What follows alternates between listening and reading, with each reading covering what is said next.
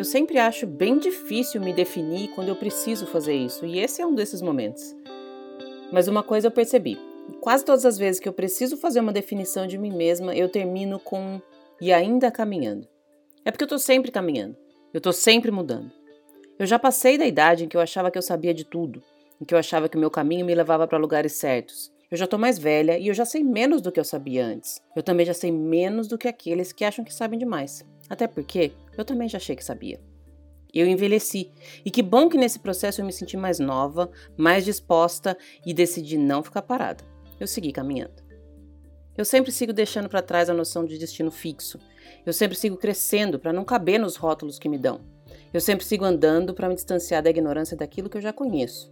E eu sempre sigo aprendendo a me distanciar daqueles que pensam, só pensam, que sabem demais. Eu sigo caminhando. Às vezes dói, mas eu sigo caminhando.